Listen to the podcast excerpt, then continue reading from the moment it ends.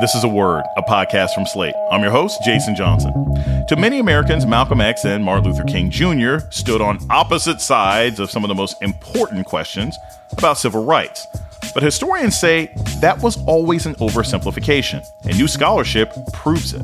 We think of Malcolm X as this kind of reverse racist, angry black man. We think of King as this kind of teddy bear because it serves our purposes of saying, look, America makes mistakes, but we can correct it. Re-examining the myths about Malcolm X and Martin Luther King Jr. coming up on a word with me, Jason Johnson. Stay with us. Without the ones like you who work tirelessly to keep things running, everything would suddenly stop. Hospitals, factories, schools, and power plants, they all depend on you. No matter the weather, emergency, or time of day, you're the ones who get it done. At Grainger, we're here for you with professional grade industrial supplies. Count on real time product availability and fast delivery. Call clickgrainger.com or just stop by. Grainger for the ones who get it done.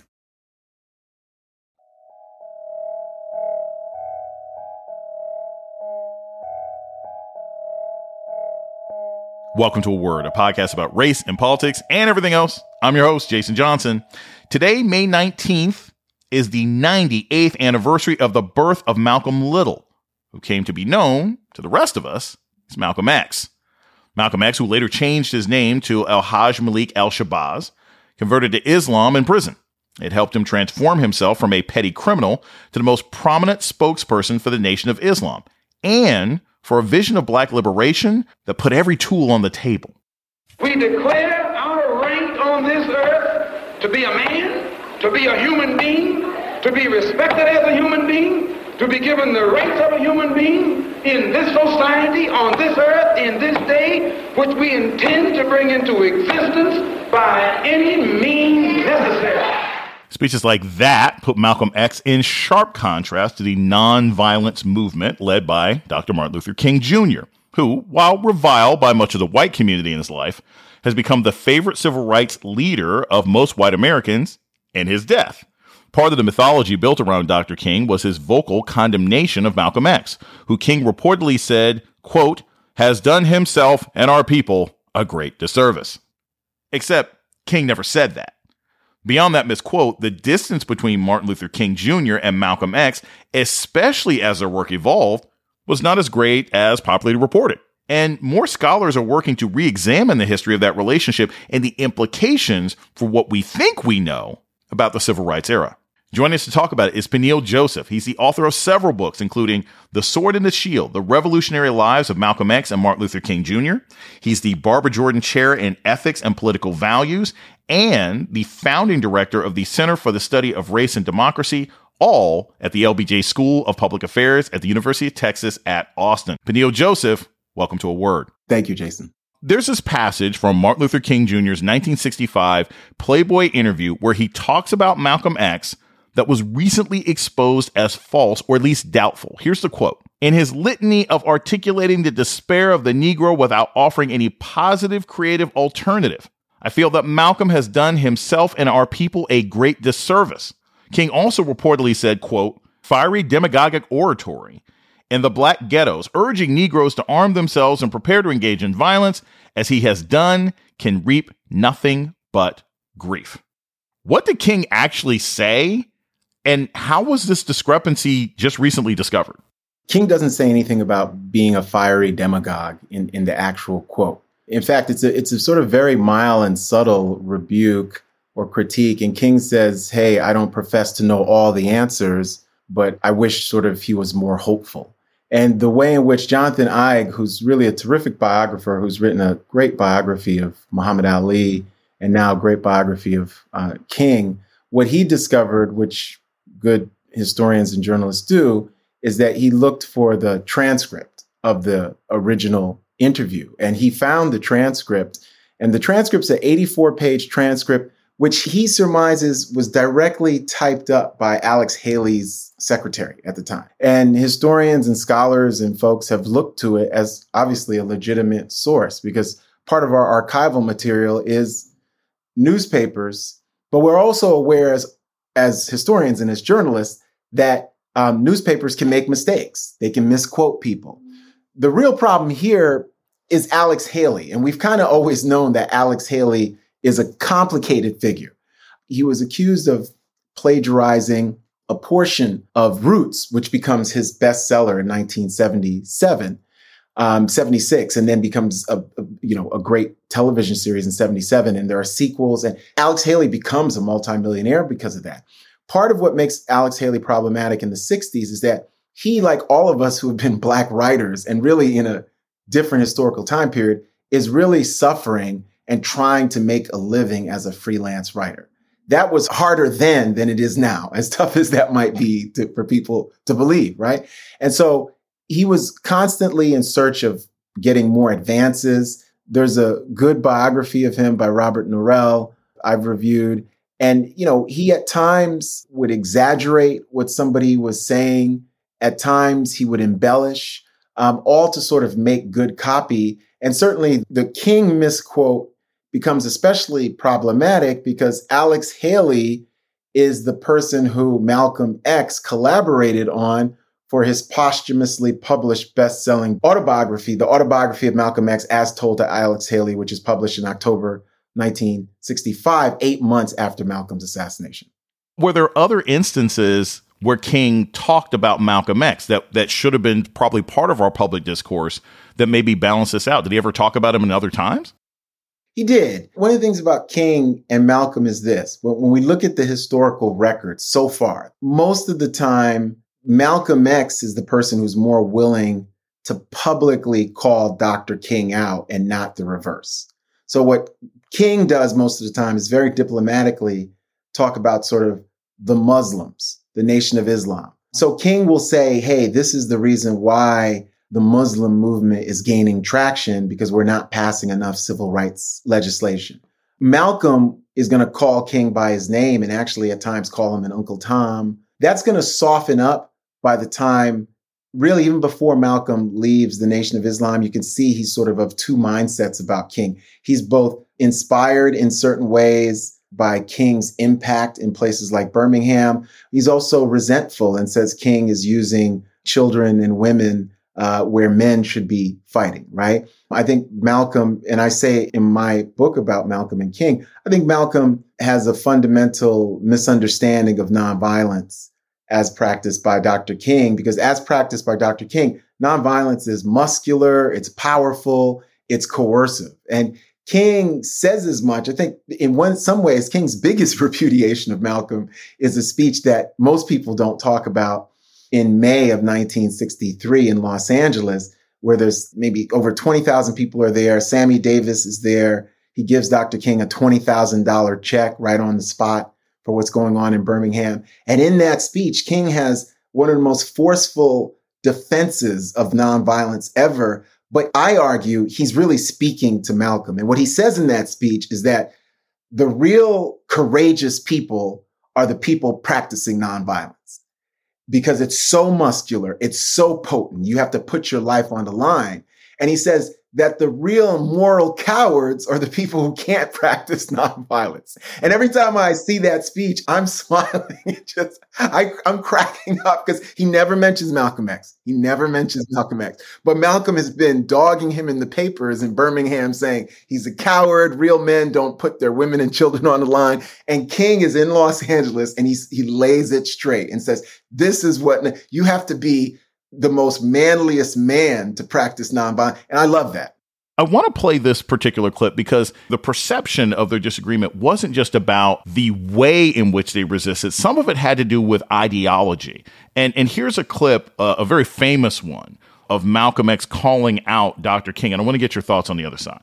The white man pays Reverend Martin Luther King, subsidizes Reverend Martin Luther King, so that Reverend Martin Luther King can continue to teach the Negroes to be defenseless. That's what you mean by nonviolent. Be defenseless. Be defenseless in the face of one of the most cruel uh, beasts that has ever taken the people into captivity. That's this American white man. And they have proved it throughout the country by the police dogs and the police clubs. A hundred years ago, they used to put on a white sheet and use a bloodhound against Negroes. Today, they have taken off the white sheet and put on police uniforms. They've uh, traded in the bloodhounds for police dogs, and they're still doing the same thing. And just as Uncle Tom, back during slavery, used to keep the Negroes from resisting the Bloodhound or resisting the Ku Klux Klan by teaching them to, to love their enemy or pray for those who use them despitefully. Today, uh, Martin Luther King is just a 20th century or modern Uncle Tom or a religious Uncle Tom who is doing the same thing today to keep Negroes defenseless in the face of attack that Uncle Tom did on the plantation to keep those Negroes defenseless in the, in the face of the attacks of the Klan in that day.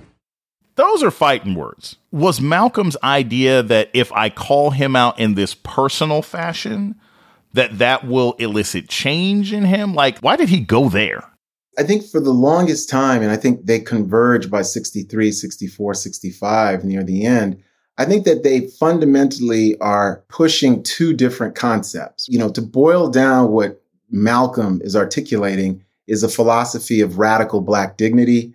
To boil down what King is articulating is a philosophy of radical black citizenship. And we can sort of break that down. So for Malcolm, dignity is the God given humanity we are all born with. For Malcolm, dignity is what Black people have, but has never been recognized in the United States. And at times, because of the racial trauma they've been through, they fail to recognize their own dignity and that they are connected to Africa, the third world, the Middle East in powerful ways that make them a global majority, right? King is looking for citizenship. And citizenship is really just the external recognition of dignity. And Malcolm really criticizes King for doing this because he feels that the United States is a morally reprehensible um, and politically evil place and space. Whereas King is going to counter that we need radical citizenship that goes beyond voting rights and civil rights that is everything from food justice, ending violence, decent housing fit for human beings, all these things. So I think Malcolm for a long time, and I think what you see in terms of the transformation is that he comes to see that we need dignity and citizenship. But I argue that Dr. King comes to see we need dignity and citizenship too. That's what makes it so extraordinary. So again, Malcolm is angry. There's a quote where he tells um, the journalist that black people are getting angry, and he concludes by saying, "And I'm the angriest." Now, okay, what is Malcolm X angry about? Well, two examples. One is 1957 in Little Rock Central High School. Dr. King sends Eisenhower a telegram thanking the president for those troops. Malcolm X is outraged. And the reason why Malcolm X is outraged is in 57, Malcolm says that this is a truly sick society if you're trying to send black girls into that Little Rock Central High School and you need military troops, right, to protect their dignity. So for Malcolm, it's not a celebration. And that's why they, they see this in dichotomous ways. What's so interesting is that by the middle 60s and the early 60s, they both come to pull each other in the in in the in the other person's direction. So you see Malcolm coming to say the ballot or the bullet and saying, well, voting rights really matter, even if he's saying it in a militant way. But you start to see King say that, you know, black is beautiful and it's so beautiful to be black. King starts to say that all Americans, white Americans have subconscious or what he calls unconscious racism. King breaks with Lyndon Johnson. There's no more meetings with LBJ. There's no more photo ops by 67. So what's extraordinary about them is that Malcolm is angry because he feels that King is not acknowledging black people's human dignity. But over time, they both come to see that the, the, the, quest and the struggle is for dignity and citizenship. And so the reason why Malcolm is so angry is that Malcolm makes an argument that if black people were citizens, we adjudicated this during the Civil War. Why do we need protests? He's saying he'd be fine with brotherhood if there wasn't violence against black people. And all of this should have been solved with the 13th, 14th, and 15th Reconstruction Amendments. There's been a desire to make these men polar opposites. Who benefited from that narrative? Why is it that there was such a distinct effort to make it seem like Malcolm X and Martin Luther King uh, were at odds with each other. Yeah, they may have had some disagreements, but they were a lot closer than people want to admit. But that's not the story we got for 60 years. I think who benefits is really the story and the supporters and the narrative of American exceptionalism. For a long time, really, really the first 15 years after King's death, American exceptionalism didn't have room to support Dr. King and to put him within their narrative because the country remembered King as this sort of fiery leader, the very kind of demagogue that the misquote attributes to Malcolm X. By the end of his life, uh, white folks were calling Dr. King a demagogue. The president wouldn't meet with him. He's speaking out against the Vietnam War. He's saying America is going to go to hell. And it's so interesting. One of King's last speeches was about America going to hell. And one of Malcolm X's last speeches was about America going to hell and white supremacy. So it's just so interesting in terms of these two preachers. So I think that dichotomous, that whole idea of Malcolm as King's evil twin or doppelganger, only helps a narrative of American exceptionalism that retcons King, but only to the extent that he makes us all look good. And that's why Lyndon Johnson accepted the Nobel Peace Prize and said, the Nobel Peace Prize, this is not just about you, Dr. King, it's about the whole country and how we're getting better on this racial progress tip, right? Even though it was King doing all that work and the movement within King and all those black women and the grassroots doing the work, right? So I think that the reason why we still we think of Malcolm X as this kind of reverse racist, angry black man, we think of King as this kind of teddy bear, is because it serves our purposes of saying, look, America makes mistakes, but we can correct it. We're a self-correcting country where, and Barack Obama said this too. He said, Hey, we're constantly trying to perfect our union because Obama's a big believer in American exceptionalism. And, and he was such a big believer in American exceptionalism, it got all of us excited about a narrative of American exceptionalism for a moment where, where we could be in there too. And, you know, I mean, and we're all still implicated because even some of the fiercest critics of the country at times work for the New York Times. At times we have access as professors and multimedia access. So it doesn't mean somehow we are modern day Uncle Tom's, but it's complicated. We're going to take a short break. and we come back, more on re examining Malcolm X. This is a word with Jason Johnson. Stay tuned. Without the ones like you, who work tirelessly to keep things running, everything would suddenly stop. Hospitals, factories, schools, and power plants, they all depend on you. No matter the weather, emergency, or time of day, you're the ones who get it done. At Grainger, we're here for you with professional grade industrial supplies. Count on real time product availability and fast delivery. Call clickgrainger.com or just stop by. Grainger for the ones who get it done.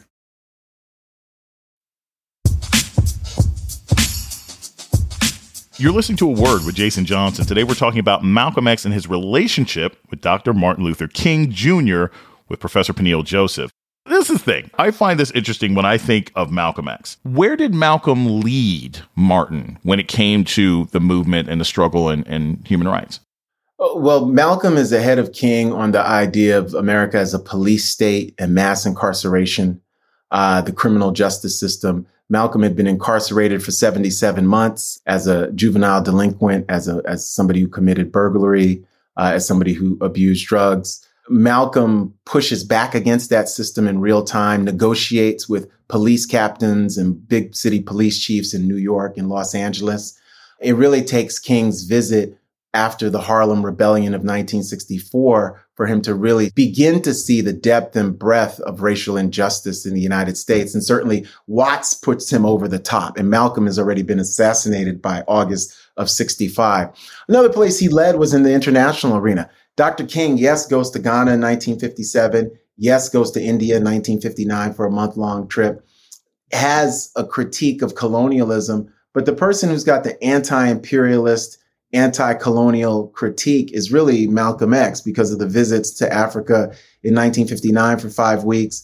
And then, um, really, two extraordinary visits in 1964 five week pilgrimage from April to May for the Hajj uh, and then 19 weeks from July to November of 1964. And what's so interesting here is that it's really Malcolm who criticizes the war in Vietnam before Dr. King does. Uh, it's really Malcolm who criticizes the idea of American empire in really powerful ways that Dr. King is going to then take up. And then finally, When you say human rights, it's really important here. It's Malcolm X who, in a very pointed way, says that what we are engaged in is a human rights struggle. And certainly Malcolm leads with a kind of revolutionary Pan Africanism that's really also pragmatic. So Malcolm is meeting with folks in Cairo, in Saudi Arabia, in Ghana, in Nigeria, in Tanzania, in Monrovia, just all over. And what's important for us to understand with Malcolm's revolutionary Pan Africanism, Jason, Malcolm is the person who schools Cassius Clay and Muhammad Ali on what it means to be a world black global citizen and human rights activism. All of Muhammad Ali's future activism is because of Malcolm X. Not because of Elijah Muhammad, not because of the Nation of Islam. It's because of Malcolm X. That's documented and verifiable. Like Malcolm publicly tells him, I believed you were a champ before you defeated Liston. Malcolm sees that genius. He's the older brother. Malcolm is 38 years old to Clay's 22 years old. And I call him Clay on purpose. He's called Muhammad Ali by Elijah Muhammad in a power play to take Cassius Clay away from Malcolm X and Malcolm X creating a new Muslim Mosque Inc. with Cassius Clay as the bankroll for that, right? So when we think about how did Malcolm X lead. And sometimes people, my students ask me, what did Malcolm do? What's the policy intervention? Because they know about King and this legislation and stuff. And I tell them, we were all Negroes before, before Malcolm X. Malcolm X turned us into black people. There's no piece of legislation. He transformed our mindsets and our consciousness to make us believe that we were beautiful. And again, Malcolm is a forerunner. When we think about Afrocentricity and people who love black people, Malcolm is constantly talking about how special and important Africa is, not for what black Americans can teach Africa, but for the reverse. He's saying we have to go over there and sit at the knee of these Africans and learn what dignity means. That's what he's saying, despite colonialism. So he's so brilliant, but he has so much, uh, Jason, humility. Eventually, King and Malcolm X become closer politically, but they only met once in 1964 in Washington, D.C. Theologian James Cone talked about it for a 2018 Al Jazeera documentary. I want to play you this clip. Malcolm X always wanted to meet King and debate with King. But King always refused to meet with Malcolm, largely because he knew that if he met with Malcolm, support from the white community would be almost eliminated. So I'm I'm fascinated by this. It sort of reveals the the real limitations financially and, and symbolically that Martin Luther King was operating within. But also, what did it mean that these guys only met one time? Because that's amazing to me. It's amazing to me that in all their travels around the country, around the world, that they never even had a private meeting. And it was only this one time where we see the one famous picture of them laughing. What's the significance of, of these two powerful individuals only meeting one time, yet sharing the same country? I agree with James Cone partially. I think there's more reasons why King didn't meet him, but I think he felt he would be hurt politically if he did. And I would say that in December of 1964, Malcolm is in the audience and listens to an entire speech by King. And that's the second time. He listened to the March on Washington, but he's at the Harlem 369th Armory around December 16th, 17th of 64. King has just come back from the Nobel Prize winning tour. Malcolm has just come back from his second tour and he listens to King's speech. He's sitting next to Andrew Young, who becomes later ambassador United Nations and, and mayor of Atlanta and a congressman. And so when we think about Malcolm, Malcolm is more interested in pursuing coalitions with King because King has a broader, more tangible base domestically. I would say that Malcolm actually has a bigger and broader and more tangible base internationally than King does while they're still alive. And what most people don't know is that Malcolm actually had an office at the United Nations that was given to him courtesy of, of African and Cuban diplomats. And so people at the United UN knew Malcolm and would see him and he'd come in and out. And that's how by the time he goes to the Middle East in 1959 and then he spends almost six months abroad in 1964, he's visiting in Cairo at the Cuban embassy, and he's they all know who he is. That all the, the, the diplomats and their apparatchiks, their, their their lieutenants know who Malcolm X is, and that's what he gives to Muhammad Ali, and he sets up Muhammad Ali's tour of Africa, literally. Even though by this point Muhammad Ali is no longer speaking to him out of fear of Elijah Muhammad and the violence. Uh, that could happen to him in the Nation of Islam. So I think what it means in terms of them not speaking to each other it's a real lost opportunity. And it does show us the way in which the movement was financed because I'll disagree with Malcolm of saying somehow King was a tool of white folks. But what I will say is that certainly the movement relied on a lot of money from white philanthropists. When you look at these two men, there's so much that's also said about uh, you know their their need for each other that they needed each other at the same time.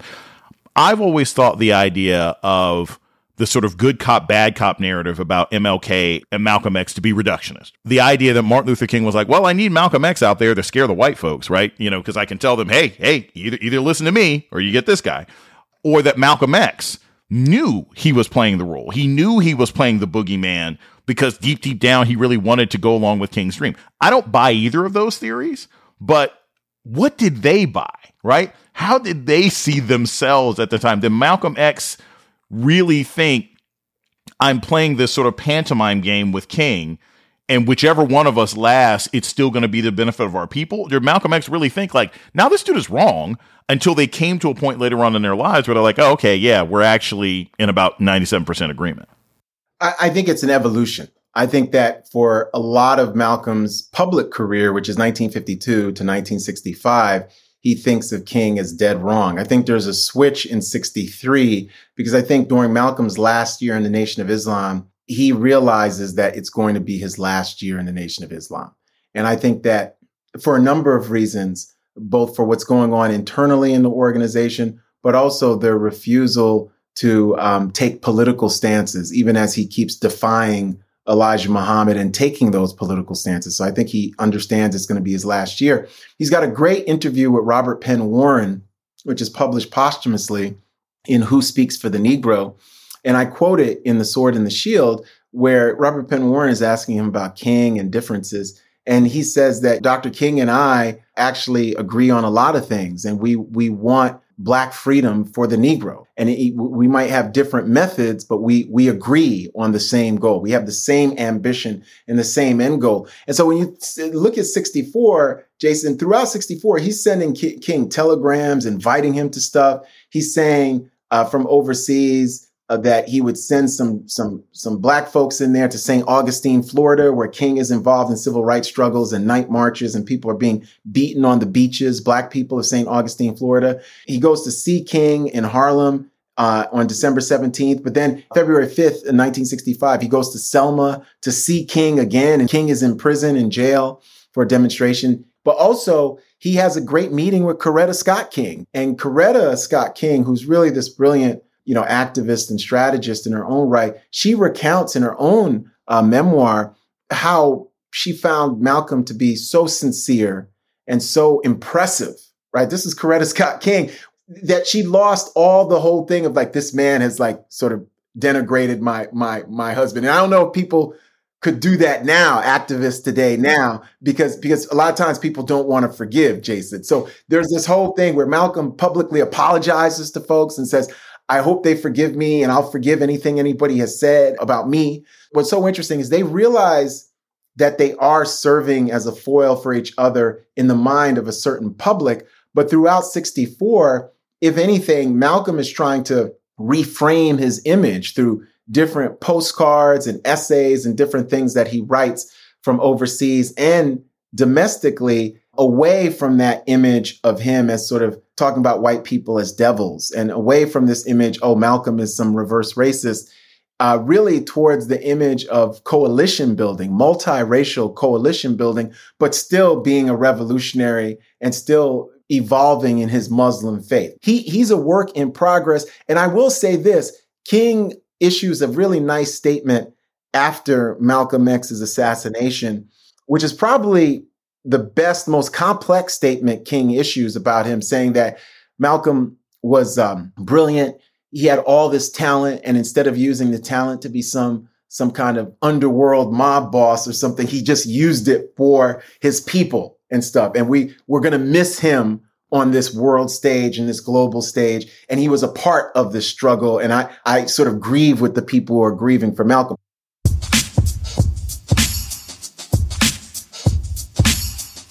We're going to take a short break and we come back. More about re examining Malcolm X with Professor Peniel Joseph. This is a word with Jason Johnson. Stay tuned.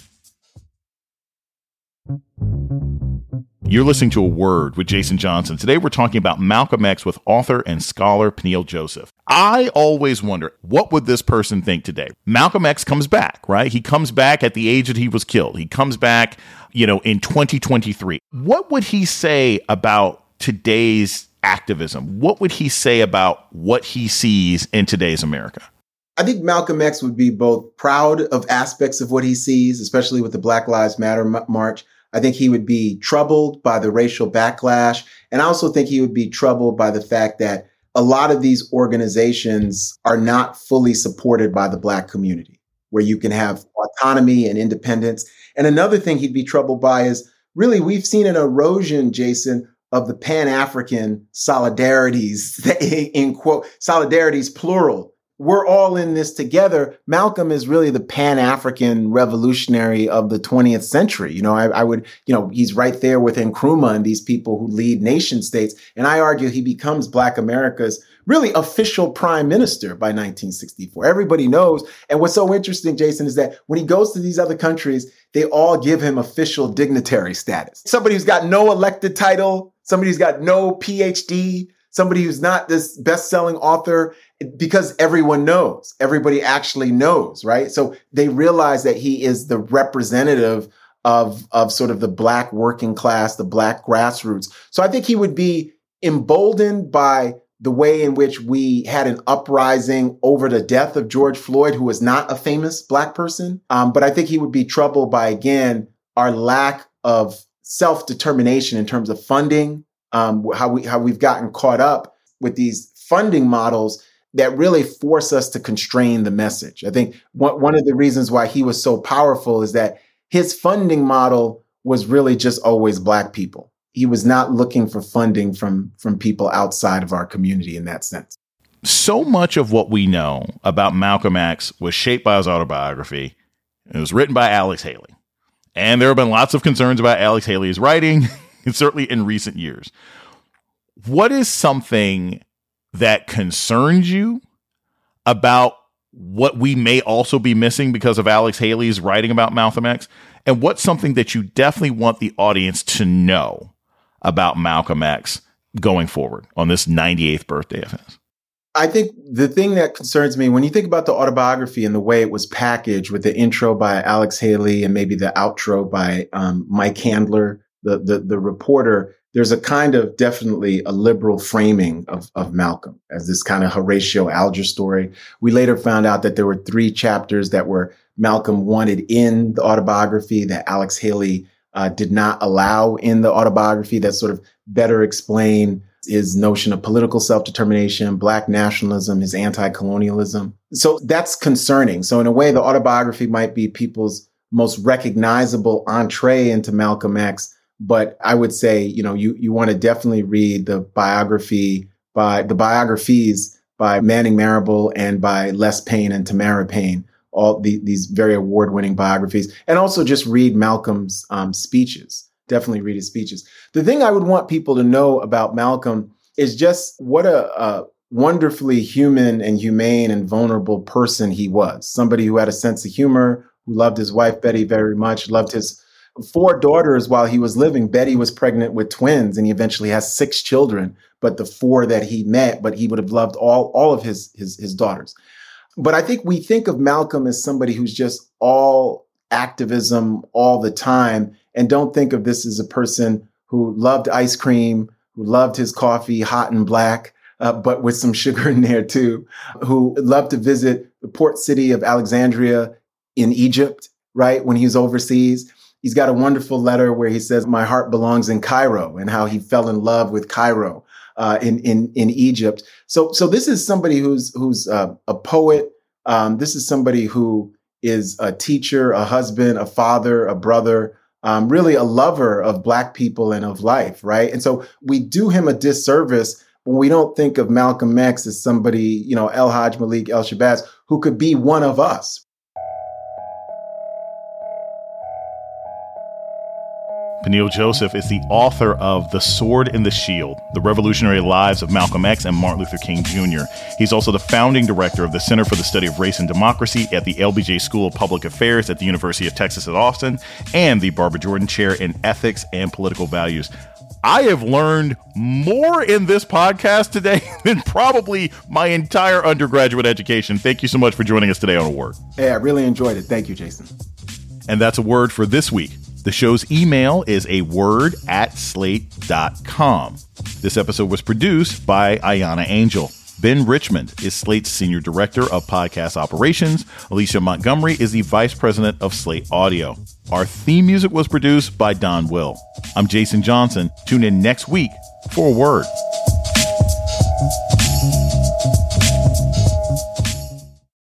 Without the ones like you, who work tirelessly to keep things running, everything would suddenly stop. Hospitals, factories, schools, and power plants, they all depend on you. No matter the weather, emergency, or time of day, you're the ones who get it done. At Grainger, we're here for you with professional grade industrial supplies.